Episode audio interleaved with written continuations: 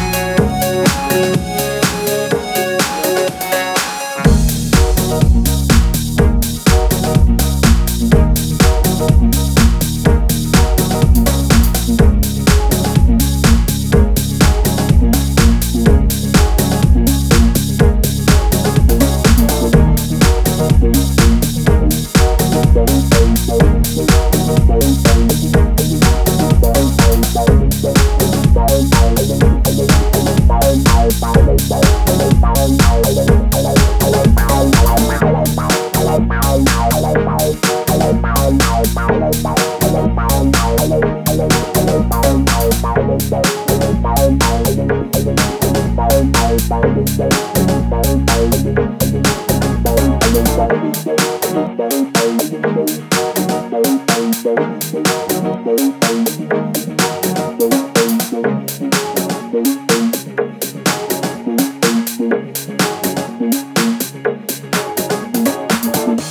be